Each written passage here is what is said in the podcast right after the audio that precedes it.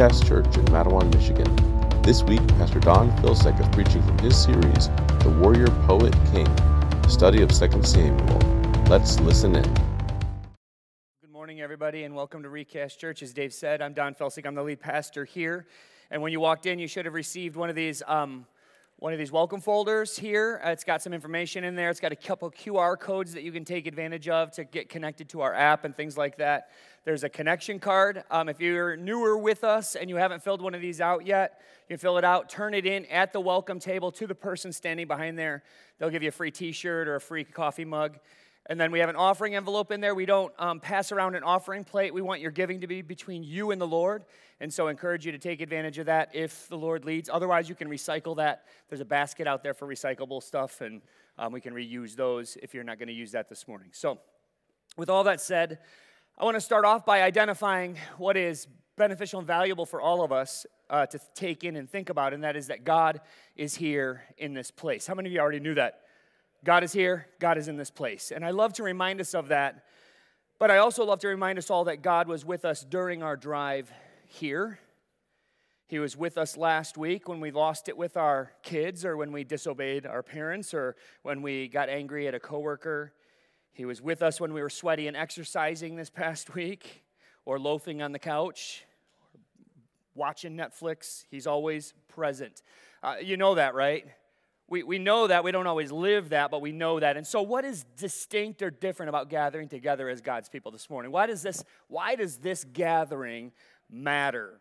And I would suggest to you that it shifts because we are gathered together with others to experience God corporately. He has placed us together, church. There's something glorious and beautiful about that word together because we are designed fundamentally to need one another. Now, the reason I'm saying that is I'm going to introduce the message here and we're going to read the passage and then we're going to sing some songs. And this morning, we're taking in a text that we want to privatize very quickly. we want to make it personal, we want to make it isolated, we want to make it about ourselves because what we are talking about this morning is confession and repentance. Confession and repentance. Public confession, if it's going to be genuine, is not something any of us are wanting to sign up for, right? How many of you would, would even be here if you knew that what was going to be expected of you was to get up and confess something to others? we wouldn't be here, would we? Raise your hand if you think you probably would not be sitting here today if you knew that that was an expectation on you. I, I don't, I wouldn't. I mean, none of us want to be exposed for all of the darkest thoughts that we've had. None of us want that, that movie to play of our darkest moments, right? And so we wouldn't be signing up for that. So it's good that God has given us some Psalms that help us all get on the same page regarding confession and repentance because all of us know to a person here that we need confession in our relationships with a holy God. Some prayer groups get together, and even some of the community groups maybe use it. And so, how many of you are familiar with ACTS as an acronym for prayer time? Adoration, confession, thanksgiving, supplication. If any of you have ever been in a group that prays through that uh, that model, that example of kind of going through uh, a, a, rhythm or a routine, um, which one is always the shortest? confession. and the most awkward, and the most uncomfortable, and the one in which we want to share something that feels authentic but isn't quite true or quite real or quite really getting down to the deepest heart of what our struggles and problems are. Anybody know what I'm talking about on this? A lot of blank stares, but we'll move along and hopefully it'll make sense as we study this passage together. What we have in our text is uh, in 2 Samuel. We're going through 2 Samuel. Today we're going to be looking at a psalm, which is a little bit of whiplash. You'll even notice on the front of the worship folder is 2 Samuel. Why in the world are we in psalm this, this morning? Well, it's about context. In 2 Samuel chapter 11, where we're going through that book, David took Bathsheba from Uriah, her husband. What he did was at least adultery, likely more than that, as I said when I preached on that a couple of weeks ago. David then proceeded to cover it up by murdering her husband Uriah. And he thought he had covered, up, covered it up well, and by human standards, he had. But God pursued David through the prophet Nathan back in 2 Samuel chapter 12, where we left off. God is faithful to pursue and draw back his covenant people, to draw them back to himself. And he is following David, God is following David down into the pit to pursue him to the point of confession and repentance. And so we turn our attention this week to take a little break from 2 Samuel and instead turn to a psalm that David wrote pen in hand, he wrote this during that context when he had sinned regarding Bathsheba and Uriah. Psalm 51, I want to point out by introduction, is more than a pattern, more than merely a pattern for us to follow. This song is a God sanctioned prayer of confession. God ordained, God written, God infused, the Spirit revealing it and inspiring it. It is an inspired prayer of confession. In this sense, it is definitely worth our attention to draw principles from this God ordained confession of David. But it is also appropriate for us in seasons and times of our lives to borrow the very words themselves. They come from the Holy One, and they make us aware of our sin before a holy God. And so I would suggest to you that there's a time and a place where in our lives, where for the 400th time we're coming to God with the same exact sin and we just don't know how to address it. We don't know what to say and we're at the end of ourselves and we're frustrated and we're, we, we, we don't even have the words to convey to God our sorrow. Anybody been there? It's like, I don't even know where to go with this anymore. It's like been a habit, it's been an addiction, it's been a problem my entire life, and here I am and I'm 40 years old or I'm 30 years old or I'm 20 years old and I'm still at this and I'm and I'm still battling it, Father. There are times and seasons where the only thing you could rightly do is open up Psalm 51 and read it and say, God, make this my prayer. You know what I'm talking about? Make this true of me. Make this the, the call of my heart. Take these words of David and the words of your spirit revealed to your servant David, and let this be my prayer today to you. So, certainly a pattern. We're going to pick apart the text and draw some principles from it. And I encourage you to buckle up rather than outline the text, which would dissect, I think, what is a beautiful, desperate, pleading, self effacing, fearful confession of David. I'm going to follow the flow of the text verse by verse. Each verse contains either something that David admits or something that he requests. He either is admitting something by his, by his confession or he is requesting something from God, and sometimes there's overlap between those two, and I'll explain that because um, sometimes we don't request something before we admit that we need it. So to say, God, be merciful to me, requires first that we admit that we need, that we're wrong in God's eyes, that we, that we need mercy. So there's admission, but there's also request kind of going back and forth here in the text. And um, so, this morning we're going to be looking at the most points I have ever included in a sermon. this is going to be an 18 point sermon. Woo! All right, here we go. So, um, it's 18 points. They will come at you fast. It isn't going to be a longer than average sermon, um, but we're gonna we're gonna it's going to be like a bit like drinking from a fire hose. But I think it does more justice to the text to see the things that David is saying novelly in each verse versus trying to bunch them all together. Now there is a little bit of bunching. We're going to see 12 things that David admits in his confession and six things that David requests in his confession. But I want to I, I want to start off before we read and pray. I want to put down a myth about repentance that this entire story of David, I think, dispels. That's a really common myth in our culture today. The common myth goes like this. It says that if you are caught and you confess, you cannot be truly sorry. Do you guys know what I'm talking about? It is better if you come clean without being caught, without anybody addressing it, with nobody finding out, but instead you just go to your boss and say, I did this thing, and then then you can be truly sorry. You go to your wife and say, I did this thing, and then you can be truly sorry. But if you get caught in it, well, you can never be truly repentant, right?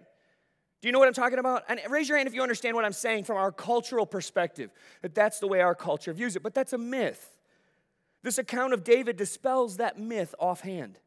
David covered up his sin. He didn't come clean without confrontation.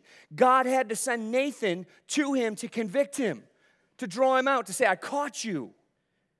And he still, we're going to see in Psalm 51, has a heart of genuine confession and repentance. So let's open up our Bibles to Psalm 51 if you're not already there.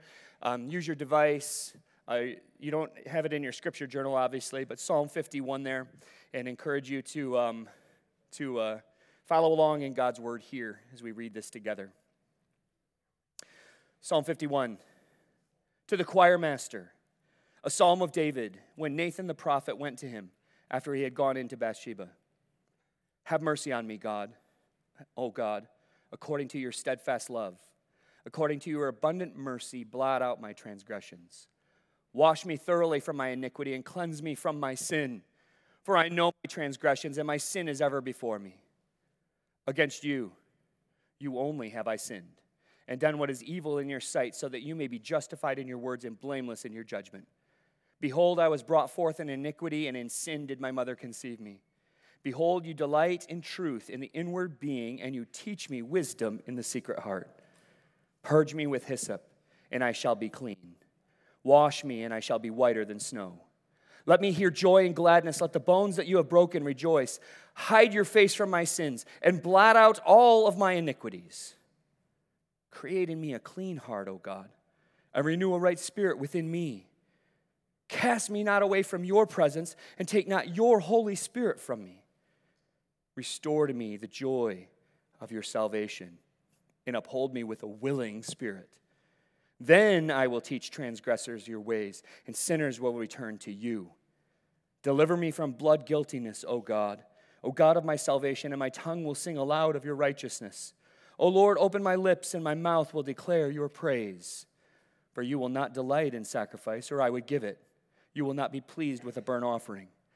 The sacrifices of God are a broken spirit a broken and contrite heart, O God, you will not despise. Do good to Zion in your good pleasure. Build up the walls of Jerusalem, and then, then will you delight in right sacrifices and burnt offerings and whole burnt offerings. Then bulls will be offered on your altar. Let's pray. Father, I thank you for your grace. I thank you for your mercy that even extends to this level of being able to identify a confession in, in your word. The things that you desire of us to keep a short account with you. When we sin, we're grateful that we have an advocate, we have uh, a Savior, we have Jesus Christ who paid the price for us, and we obviously have a different vantage point from David.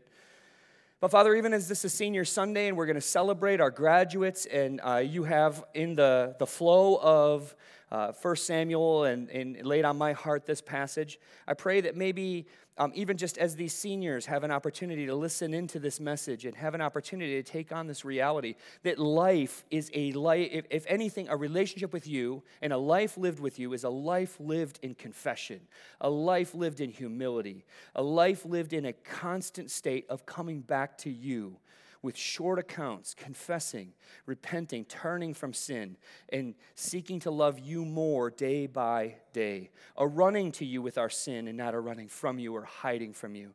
I pray that nobody here would be satisfied with being cast off from your presence, that nobody here would be delighted to be away from you, but everybody to a person. Every heart here would desire to be brought near to you. I pray that that would be a reality for all of us, and that those of us who have been brought near, those of us who live in the light of your face in conviction and in seeking to repent, Father, that we would unite our voices together in praise and worship to you in this gathering. That right now, as we have an opportunity to sing songs to you, that it would be a, a delight to your ears from people who love you and want you close.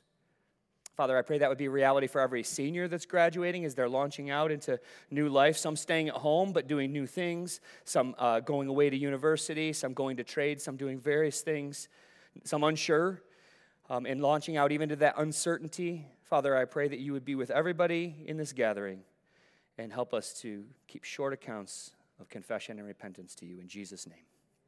Go ahead and be seated and uh, make yourself comfortable. If at any time during the message you need to get up and use the restrooms out the double doors down the hallway on the left hand side. Otherwise, if you want more um, donut holes or coffee, if there's any left back there, take advantage of that as well.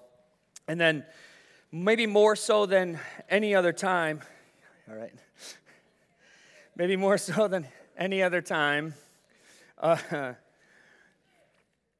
you need to have your Bibles open to Psalm 51 because uh, as we go through this, it's going to be kind of like drinking from a fire hose. I'm going to be chat, verse, verse, verse, point, point, point, and we're going to run through it. And I just want to uh, kind of a little bit of a service announcement. I don't know if you noticed that I've got a little bit of a raspy voice. It seems like um, annually I have uh, an allergy issue, and it ends up settling in my vocal cords. Um, and so if I at any point uh, crack like puberty is happening, well, I'm going to call it allergies. So. Um, we'll see how that works. But I just like to dispel that at the beginning so that if it happens, we all can chuckle and move along. But I don't, my, my number one prayer, and I'm being serious about this, my number one prayer every week is that nothing distracts from what God wants to do in your heart and life. And so I hope that none of that does and that we're just able to carry forward and uh, see what God has for us. Our outline this morning is going to be six admissions, six requests, and then six more admissions. And each point corresponds to a verse.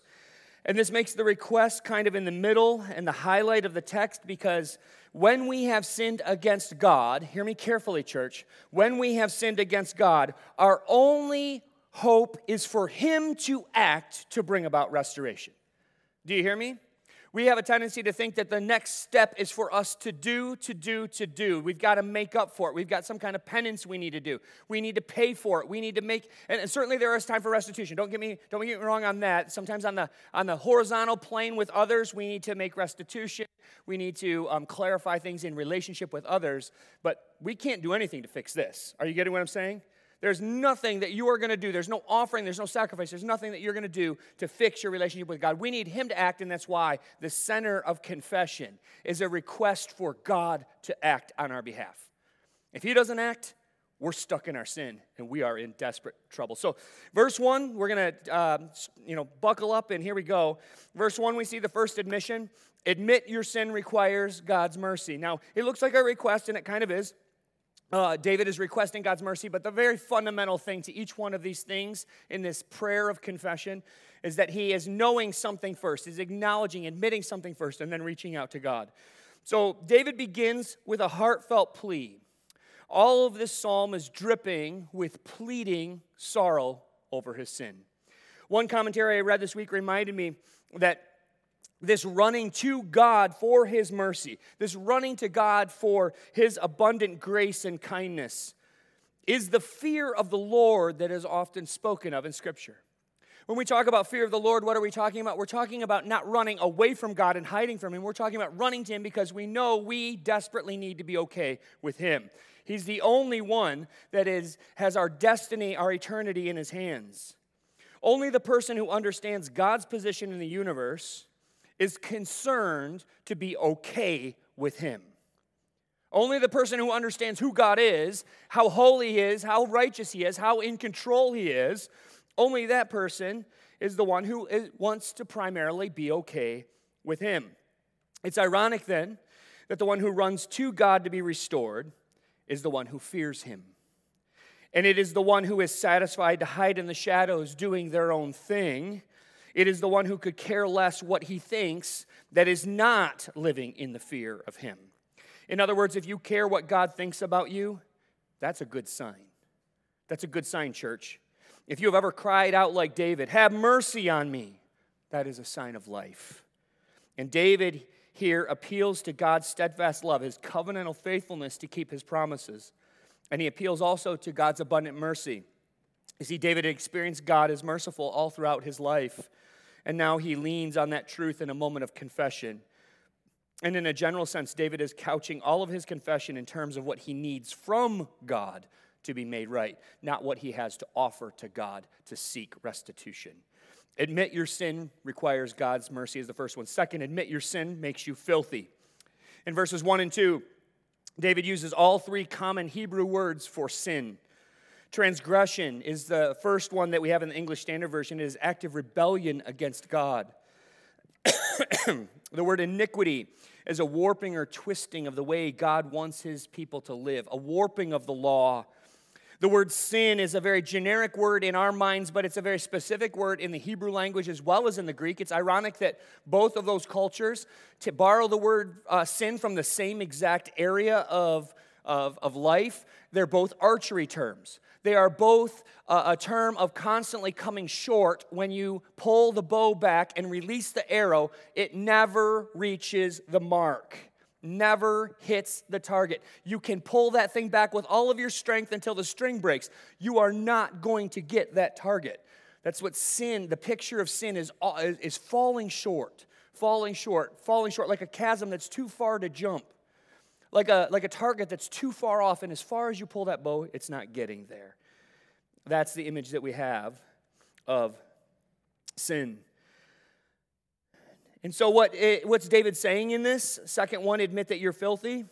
David is clarifying that he has in his heart, he has in his life all the problems all the problems transgression iniquity sin. I miss the mark. I shoot and i don't i don't hit your holiness god. I have warped your truth. I have warped the way twisted the way that you want me to live. And i have actively you drew a line in the sand and said don't go across this line. And i just brashly stepped across and said what are you going to do about it? It's transgression. An active, willing knowledge of what God desires of us, and a stepping across the line, anyways. David is saying, I'm filthy through and through. He needs to be washed. He's filthy. He is stained by his own rebellion against his Maker. Admit in your sin, in your confession, that your rebellion, your twisting of his ways, your missing the mark, has made you filthy in God's eyes. The third thing is that admit that sin takes up your bandwidth. Sin takes up your bandwidth. I think many of us have lived in this place like David. A literal translation of verse 3 is this For my transgressions, I, I know. The word I appears in the Hebrew language twice there. For my transgressions, I, I myself know it. David is emphasizing that he is super acquainted with his rebellion against God. Why? Because he's been rehearsing it in his mind. He has been uh, rolling over them. They have been rolling over him. He, he is under the weight of them. And his mind has been consumed, his energy taken in considering his sin. Any of you ever been there? Where sin was such a weight on your shoulders that it was, uh, uh it was, it was before you during the day.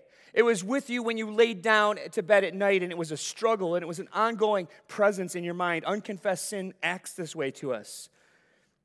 Unconfessed sins have a way of just creeping into our everyday thoughts, always on his mind. He lays down in a moment of quiet, and there they are before his eyes again. Uriah, Bathsheba, sin. Unconfessed sin saps our power, church. Unconfessed sin saps our thoughts and even our will. Just a genuine question how much ministry is missed? How many men are unqualified to lead due to compromise of sin? How many women lack the bandwidth to realize their calling to glorify God due to unconfessed sin? How much energy and time is being taken up? Not in confessing it, but in hiding it, in pushing it down, in, in, trying to keep it at bay. Admit to God that you have failed to be what He wants you to be due to your unconfessed sin against Him. Fourth, admit who your sin offends. Who is your sin against? Now, verse four is really easily misunderstood, and I think it's worth looking at against, uh, uh, looking at again. Verse four of fifty-one: Against you, you only have I sinned and done what is evil in your sight. And I think it's easily misunderstood, primarily because we have very man-centered hearts. I confess that at the start of my study this week, to my mind and heart, it often goes to Bathsheba and Uriah and their families, right?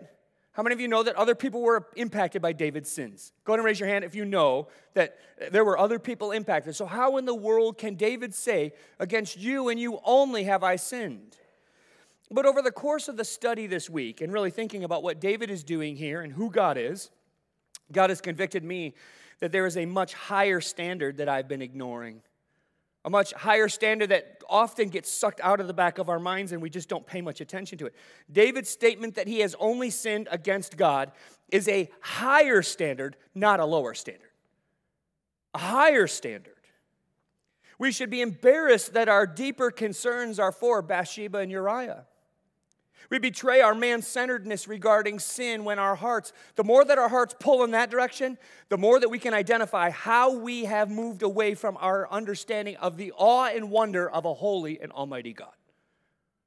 That we would be concerned for David and Bathsheba and not concerned for God's holiness, not concerned for Him. Uh, he says, It's, it's you. You are the one that I have betrayed. You are the one that I have sinned against.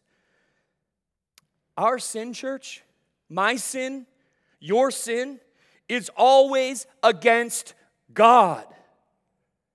And if that doesn't set a, a, chill up your spine, if that doesn't make your knees knock, if that doesn't make a little sweat come out on your forehead, then we are not getting it, church. Every sin we've ever committed is against our Creator, the mighty one, the sovereign King of the universe. even when humans bear the harm, let me, let me, ask, let me ask this question Is it a bigger deal that you offend God or harm a person? Is it a bigger deal that you harm, uh, that you offend God or that you harm a person? But every time you have sinfully harmed a person, it has been a sin against God. Do you hear what I'm saying in that? The very God who defines what sin is. He is David's judge. Bathsheba and Uriah could certainly and, and may well stand as witnesses against David. But there is only one lawgiver, and it is according to his law that David will stand and give an account. And that is an accountability that I, I suggest to you in our hearts and minds should eclipse all other accountabilities. Why not sin? Because somebody might get hurt, because somebody might get, you might get caught, because how many of you can think of all kinds of motivations to not sin? What should be our highest? because of our Almighty God, because it is an affront and it is against our Creator. That accountability should eclipse all others, and in this, David gets it right. Admit that your sin has offended the just and blameless, holy lawgiver. Your sin is an affront to the one. Fifth, admit the scope of your sin goes beyond your behavior. This is often overlooked in our confessions. And again, we often can beat ourselves up over our foolishness and sin. Some of our confessions, if we're honest, might look like, boy, that was dumb. I'm so stupid. I should have known better, and I'll do better next time, God man, how could I, how could I have done that again? I know better, and, and, and my heart is better than that, and I'm actually a better person than that. And God, you know that I'm better than that, and so I'll do it better next time. But that sentiment is completely absent from David's confession here. As a matter of fact, in verse 5, David goes the opposite direction. He doesn't go, I'm, I'm better than that and I shouldn't have done it. Because I'm worse than that. I should be surprised I don't do it more. I've been a sinner from birth, is what he's getting at. It's not just a, it's not like I've plunged into sin and the first thing that I ever did wrong was have an affair with Bathsheba. The first thing I ever did wrong was um, that whole cover up thing. No. says I've been a sinner from birth. No, no, no, not just from birth, from conception. This verse has been discussed for centuries, and most scholars land on this being a reflection of original sin. We never had to be taught to sin, right? Do you teach your kids how to sin? They're all, they're all perfect little cherubs, and you, you, you teach them. You say, um, You see that little kid over with that, with that toy over there? Clunk them on the head with this one and take that. We never have to teach them that, do we? Somewhere around two, we all learn that we can take something by force, and we've been trying to do it ever since. And that's our nature, that's in us from birth. It's a fundamental part of our, our, our very being. David here is admitting that his problem goes deeper than mere actions and behaviors. He's a sinner by nature, and he needs an, an ongoing work of God to empower him and help him. In confession, then, in this fifth one, admit your problems run deeper than one off actions. It's a heart problem that only God can resolve. The sixth thing is admit that God is the very source of your conviction.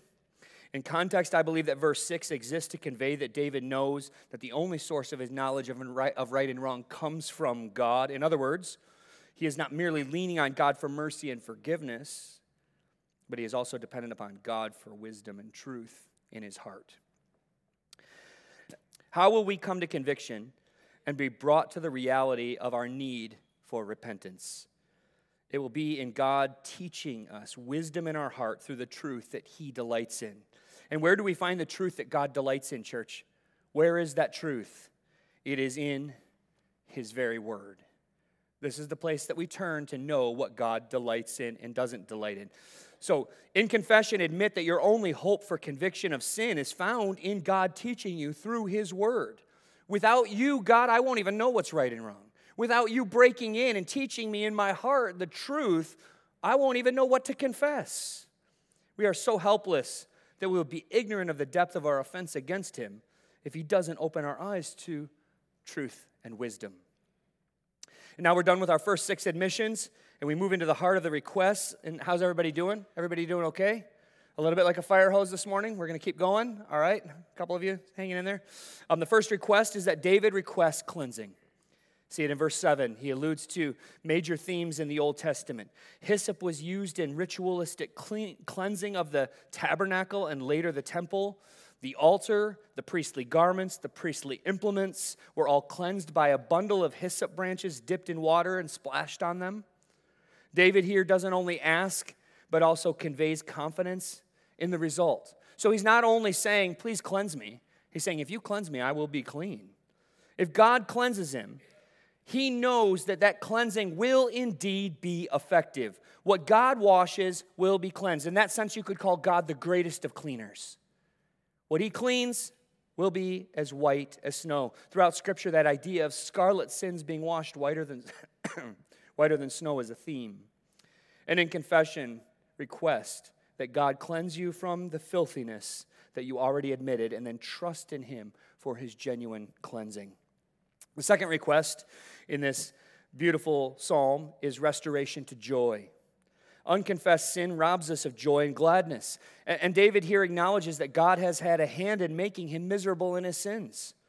The bones that God has broken are not literal. David isn't in a wheelchair and casts on his arms and legs, but instead he is likening the pain of his sin and the misery of living with it, living with that pressure and that weight on his shoulders, like being broken, like having broken bones.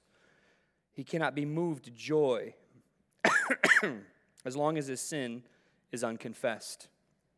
And note that he has been able to, he has been not unable to hear joy and gladness, unable to hear it. It's impacted his relationship with others around him. Even when others around him are rejoicing and glad, he cannot promise, he can't, he can't process it well. He can't, he can't take it in because of his unconfessed sin. There is something that conflicts with our ability to rejoice with others when we are hiding out in our sin, not bringing it forward to God request that God restore you to joy and gladness, and request that He enables you to hear it once again. I think some of us have been in that state, and I think all of us to some degree have been in that state where you've been in a place with unconfessed sin and it's, it's eating you up inside. Third request the removal of your sin from his eyes. Ask for that. In verse 9, David asks for God to hide his sin and to blot them out, to remove them. He is now concerned for the right eyes. Back in back in 2 Samuel, he wasn't. He was concerned for Joab's eyes, and he said to Joab, Let this not be evil in your sight. But at the end of chapter 11 of 2 Samuel, it says that this thing that David did was evil in God's sight. He is requesting that God use his divine eraser to blot out, to remove his sin.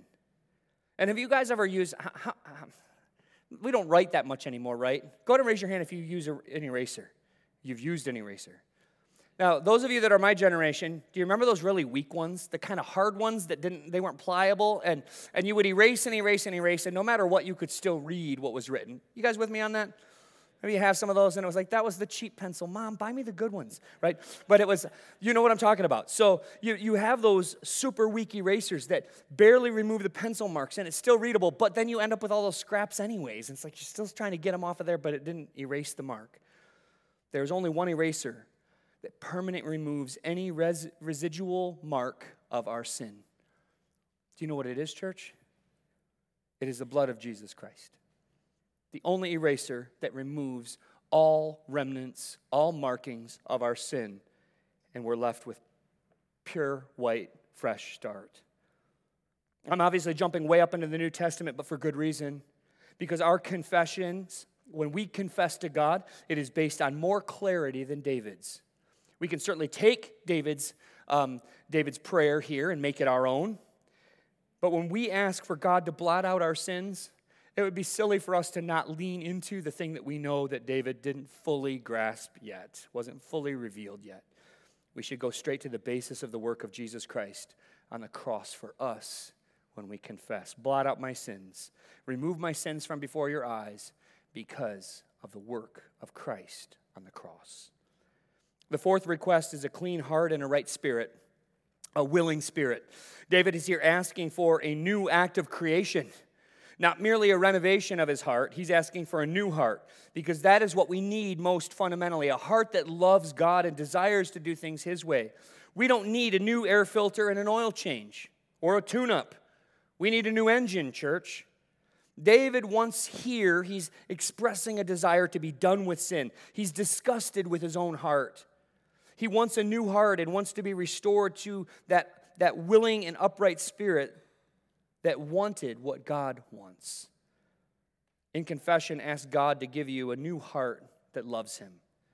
And if you've already asked, uh, you've already asked him to save you and he's given you that new heart, then take on the second half of that. I would encourage you to ask him to restore you to a right spirit as you confess your sins.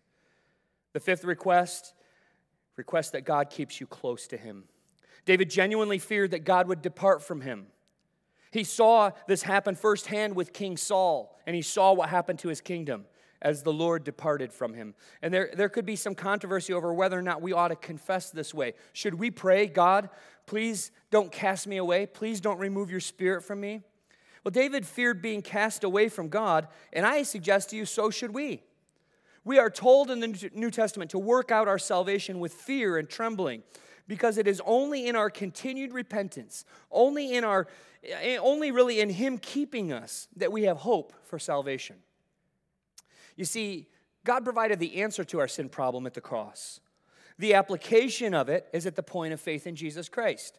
You need to ask yourself, where was that? That was in a, in a, in a little uh, classroom in the basement of the First Baptist Church in Middleville, Michigan, for me, as an eight year old in an Awana program when a person stayed after late when they probably could have been go- going home to their own wife and kids and sat there and prayed with me to receive Jesus Christ as my Lord and Savior. Took the time to answer my questions, listen to me, listen to the heart of a little eight year old, prayed with me, and I received Christ there in that place. And the application of that truth, the application of that hope, the application of a new heart was given to me there in that place. But where is my confidence then? Is my confidence in that basement? Is my confidence back there? Is your confidence at a, at a campfire where you went forward or raised a hand or went down and put your stick in the fire and said, I, I'm, I'm done with sin or whatever it is? Is it at your baptism? Where is your place of confidence? Your place of confidence is now. Are, are you repenting? Are you confessing? When you sin, do you want to stay close to God? Do you want a relationship with Him? That's where the confidence comes from. Are you, are you hearing what I'm saying, church? Certainly, you need a line in the sand. Certainly, there had to be a time when you changed allegiance from the enemy to the Lord. But is that proven in your life? Is that an ongoing thing in your life? The confidence is found in that your heart desires obedience. Do you sin? Yes, I know that about you. do you want to be done with it? Do you want, like Dave said at the introduction of the song, like the, the thing that I'm looking forward to most in heaven is being okay with God? Anybody with me? I mean, that's the thing.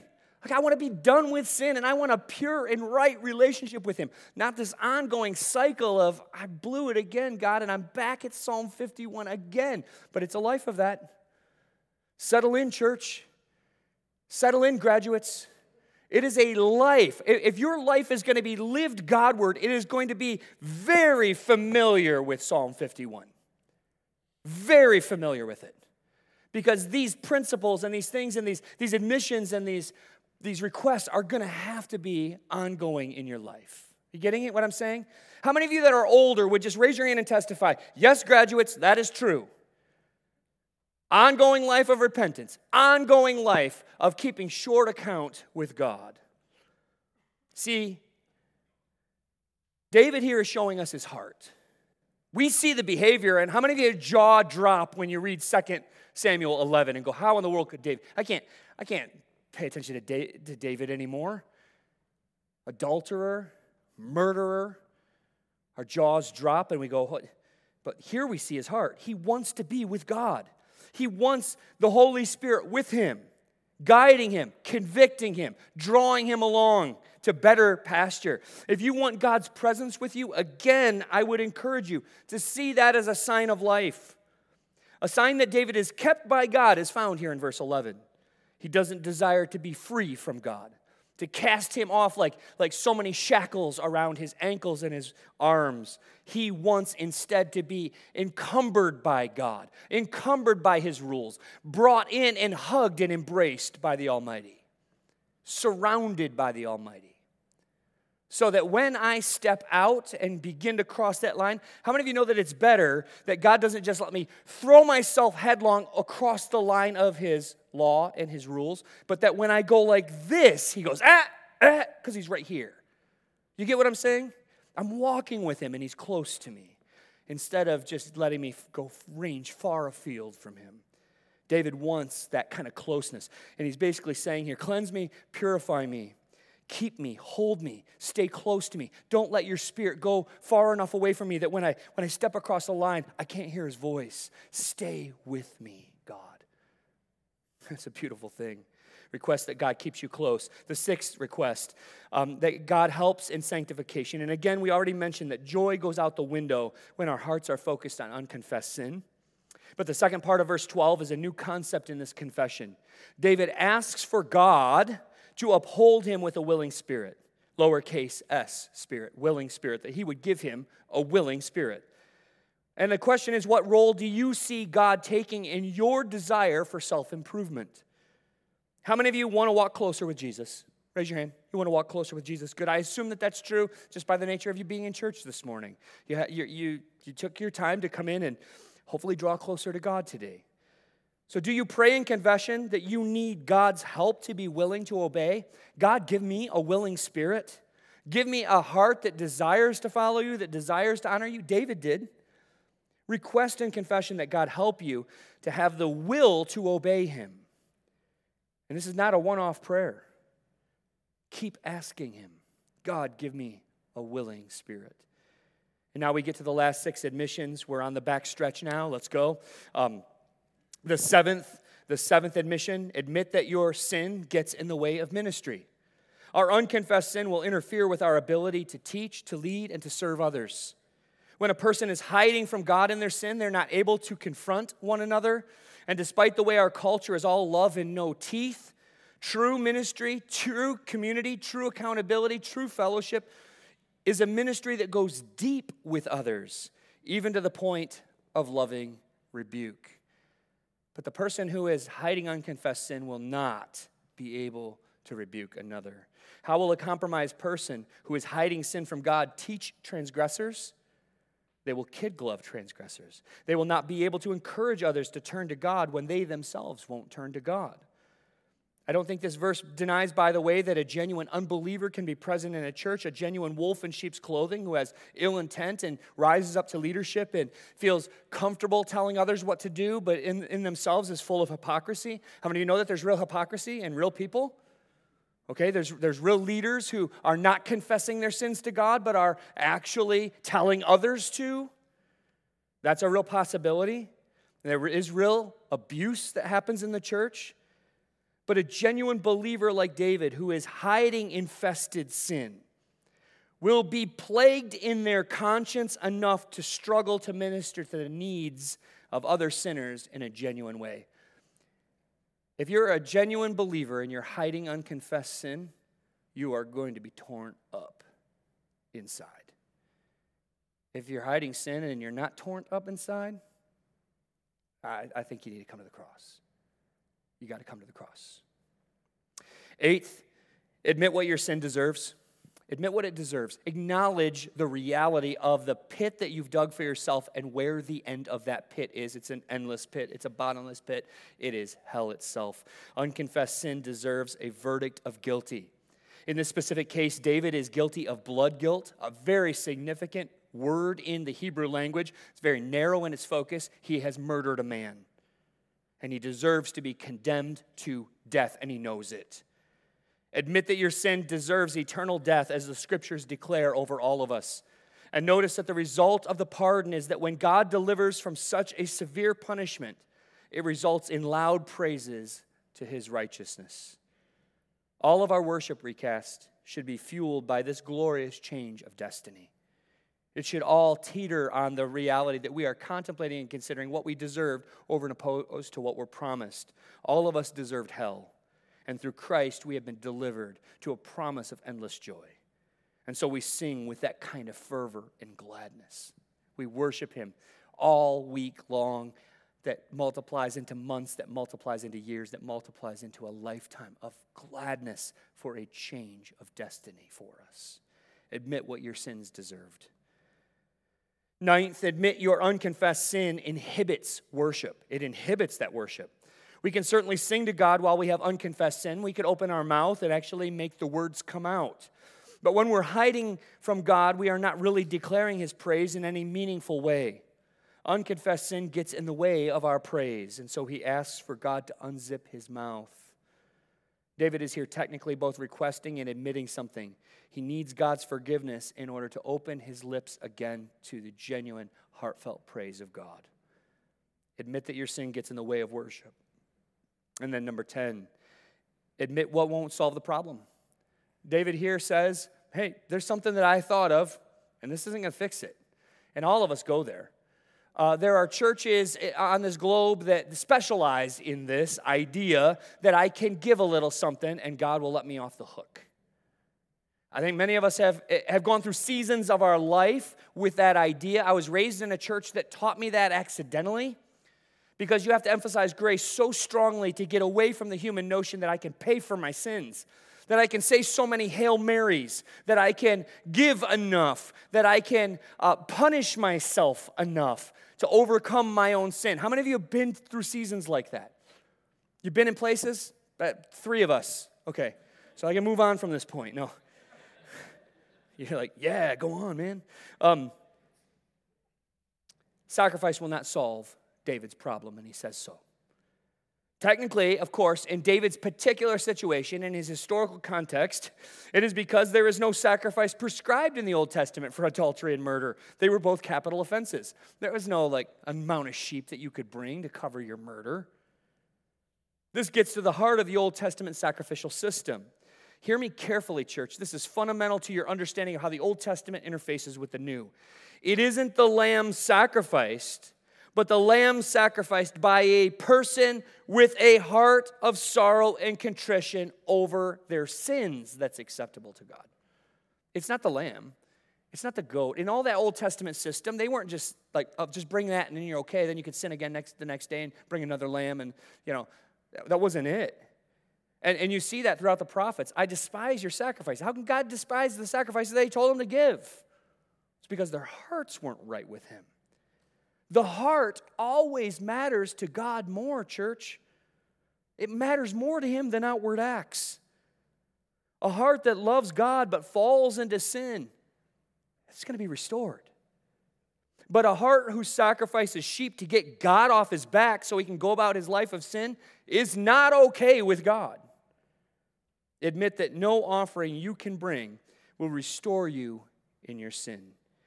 And again, this is a place to remind us that under the new covenant, a final once and for all sacrifice has been made for us. And his name is Jesus Christ. And the place of that sacrifice was his cross. Number 11, admit that God does, admit, admit what he does desire. Admit what God does desire. God desires a heart that loves him. And a heart that loves him will be sorry and crushed by sin against him. When scripture says that God loves a broken and contrite heart, he's not, he's not some masochist who just likes to see us hurt. It isn't merely saying he likes it when your heart is broken, he likes it when your heart is crushed. No, he likes a heart that loves him in a way that desires to please him so much that when it's not pleasing him, it's downtrodden, it's, it's, it's sorrowful, it's, it's broken. You get what I'm saying in that? Admit that God desires your heart. And this is a good place to assess to assess your own heart, church, and consider whether or not you are honestly sorrowful over your sin, or are you more embarrassed that you got caught? And then the 12th and final thing, lastly, admit your sin affects your community. It's an interesting place for David to end in verses 18 and 19, all the way to the degree that some scholars don't even like these last two verses, and they say these must have been added later. Must have been added later because they don't flow very well. And I think they flow amazing. Because you see, what does sin entice us to? We are enticed to sin in isolation, but here David is concerned for Jerusalem. Here, David is concerned for Zion. He's concerned for his people. He's concerned for the right heart of sacrifice to be restored again among the people. Why? Because he's put it in jeopardy. He's put the spiritual life of all of those under him, all of his people, in jeopardy by living in this unconfessed sin. We're enticed to sin in isolation more often than not, right? It's usually in the privacy of our own hearts that we're enticed to sin and that temptation comes to us. And this is one of the greatest lies of the evil one. It's only going to affect you. Nobody else is going to know. It's just you. But David's concern for his sin in the final two verses shows that he's now concerned for Israel and Jerusalem as well. He wants God to do good to Jerusalem so that heartfelt offerings may continue in that place in the future. And he knows his sin has jeopardized all of that. David is here admitting that his unconfessed sin has jeopardized those under him. For us, it, it may not be a nation who is looking to us. Probably not. Any of you over a, over a secret nation I don't know about? an on, online posse, online nation, I don't know. But I'm guessing that most of us have a family that we love, whether that's a family of uh, our, our spouse and kids, or whether that's a family you're a part of as a child, or, or, or whatever that might look like. How many of you have some friends? Be honest. Okay, some people put their hands back down. No, I'm just kidding. gotcha. Um, I think all of us have some friends. How many of you have some neighbors? Uh, how many of you work for a company? You have coworkers. You have people around you, right? People that are watching you, people that are looking to you. I went to a retreat. Uh, I think it was up at Camp Barakel, a men's retreat, probably 10 years ago, 15 years ago now. And um, the speaker there gave a challenge to everybody, all the men that were there, to write out 40 reasons to not have an affair, 40 reasons to not commit adultery. And so I took on that challenge the next week and I sat down with a, pe- with a pen and paper in hand, and I still have that list in one of my journals 40 reasons to not have an affair. Do you know what makes up 90% of that list? Any ideas? Names of people, relationships that I can't imagine sitting across a coffee shop table and saying, I blew it, and it's over. Write out your list of whatever it is that tempts you and say, why not? Here's the reasons not. Because David here in verses 18 and 19 is bringing it home to the reality that we are not isolated, church. We're not alone in this confession. We are together in these confessions. And our strength as a church and our unity together in the church in America, which is looking weaker and weaker by the day. Anybody with me on that? Why are we so weak? because we've forgot to major on the things that matter most Christ likeness, the gospel, making Him exalted in our unity together. God forbid that we're united around the Second Amendment. God forbid that our primary unities are centered online or with some political party or some faction or Ukraine flags or whatever it might be, church, but that it is the gospel it is the gospel that unifies us. The one call from the church right now that the world needs, that America needs, is the gospel. Are they hearing it from us, church? They need to hear it from us, not from some spokesman, not from Don, not from the elders, from us. And that will lead them to confession and repentance, not our beating them up over their sin. You're going to argue someone? You're going to argue someone into the kingdom? Are you going to argue, to argue them to repentance? I mean, argue them to turn from their sin before they understand the glorious good news of Jesus Christ, before they're redeemed by Him? Are you going to give them a new heart? No, you got to lead them to Jesus, who is the only one who has those in stock. There's no supply chain problem with new hearts for Jesus. He's got them. And He will give them freely to anybody that you will share.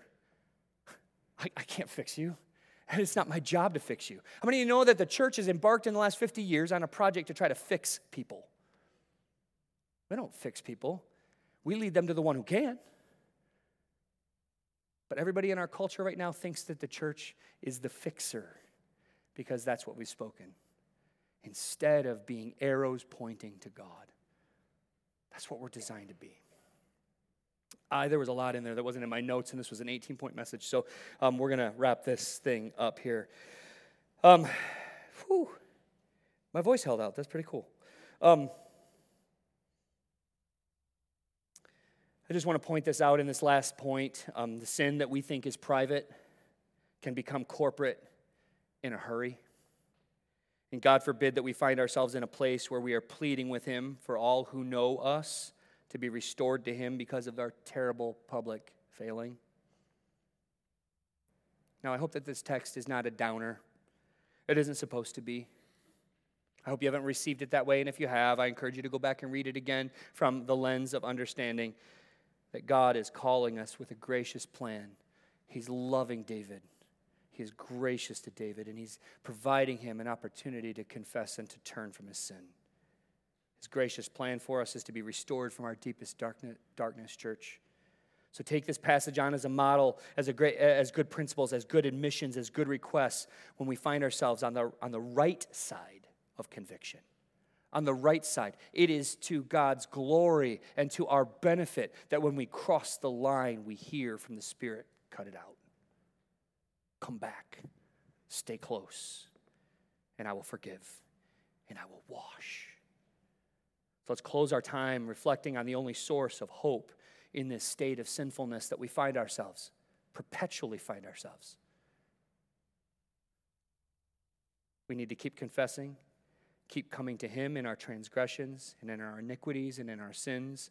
But the only basis on which we can reasonably think that He will accept our genuine, sorrowful confession is the sacrifice of Jesus Christ on the cross.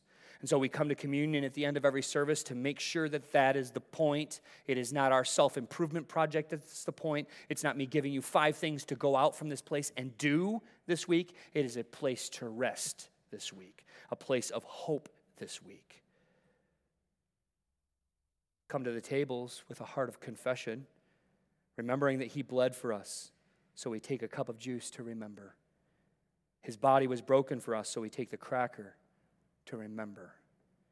And let's go out from here with a commitment to run to God in this form of confession when we sin. Let's pray.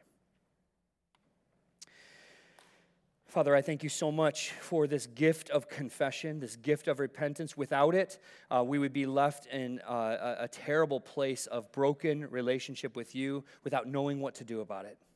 So I thank you that you give us this gift, um, and I pray that you would continue to hold us all on short account, that you would draw near to us, that you would hold us. Father, if there's anybody here that's living in uh, unconfessed sin, they know it. Your, your spirit is on them to guide them and direct them into this confession. Father, I pray that this week, this afternoon, maybe even now during, uh, during this time prior to communion, during this next song, that some would, would pray and lift up a similar confession to David's, to you. Father, I pray that you would help us to keep a short accounting, draw us close, keep us, and help us to recognize that the only hope that we have is the same hope for the world, and it is the new heart that you give us and the new destiny that you give us through your cross. I pray that you would protect us from thinking that there are other solutions and other answers, but that we would recognize in unity as a church that the only hope for the world is the good news that we can be set free from the consequences of our sins, and our sins can be washed. Though they be like scarlet, they can be made white as snow through the blood of Jesus Christ. And it's in his name that I pray. Amen.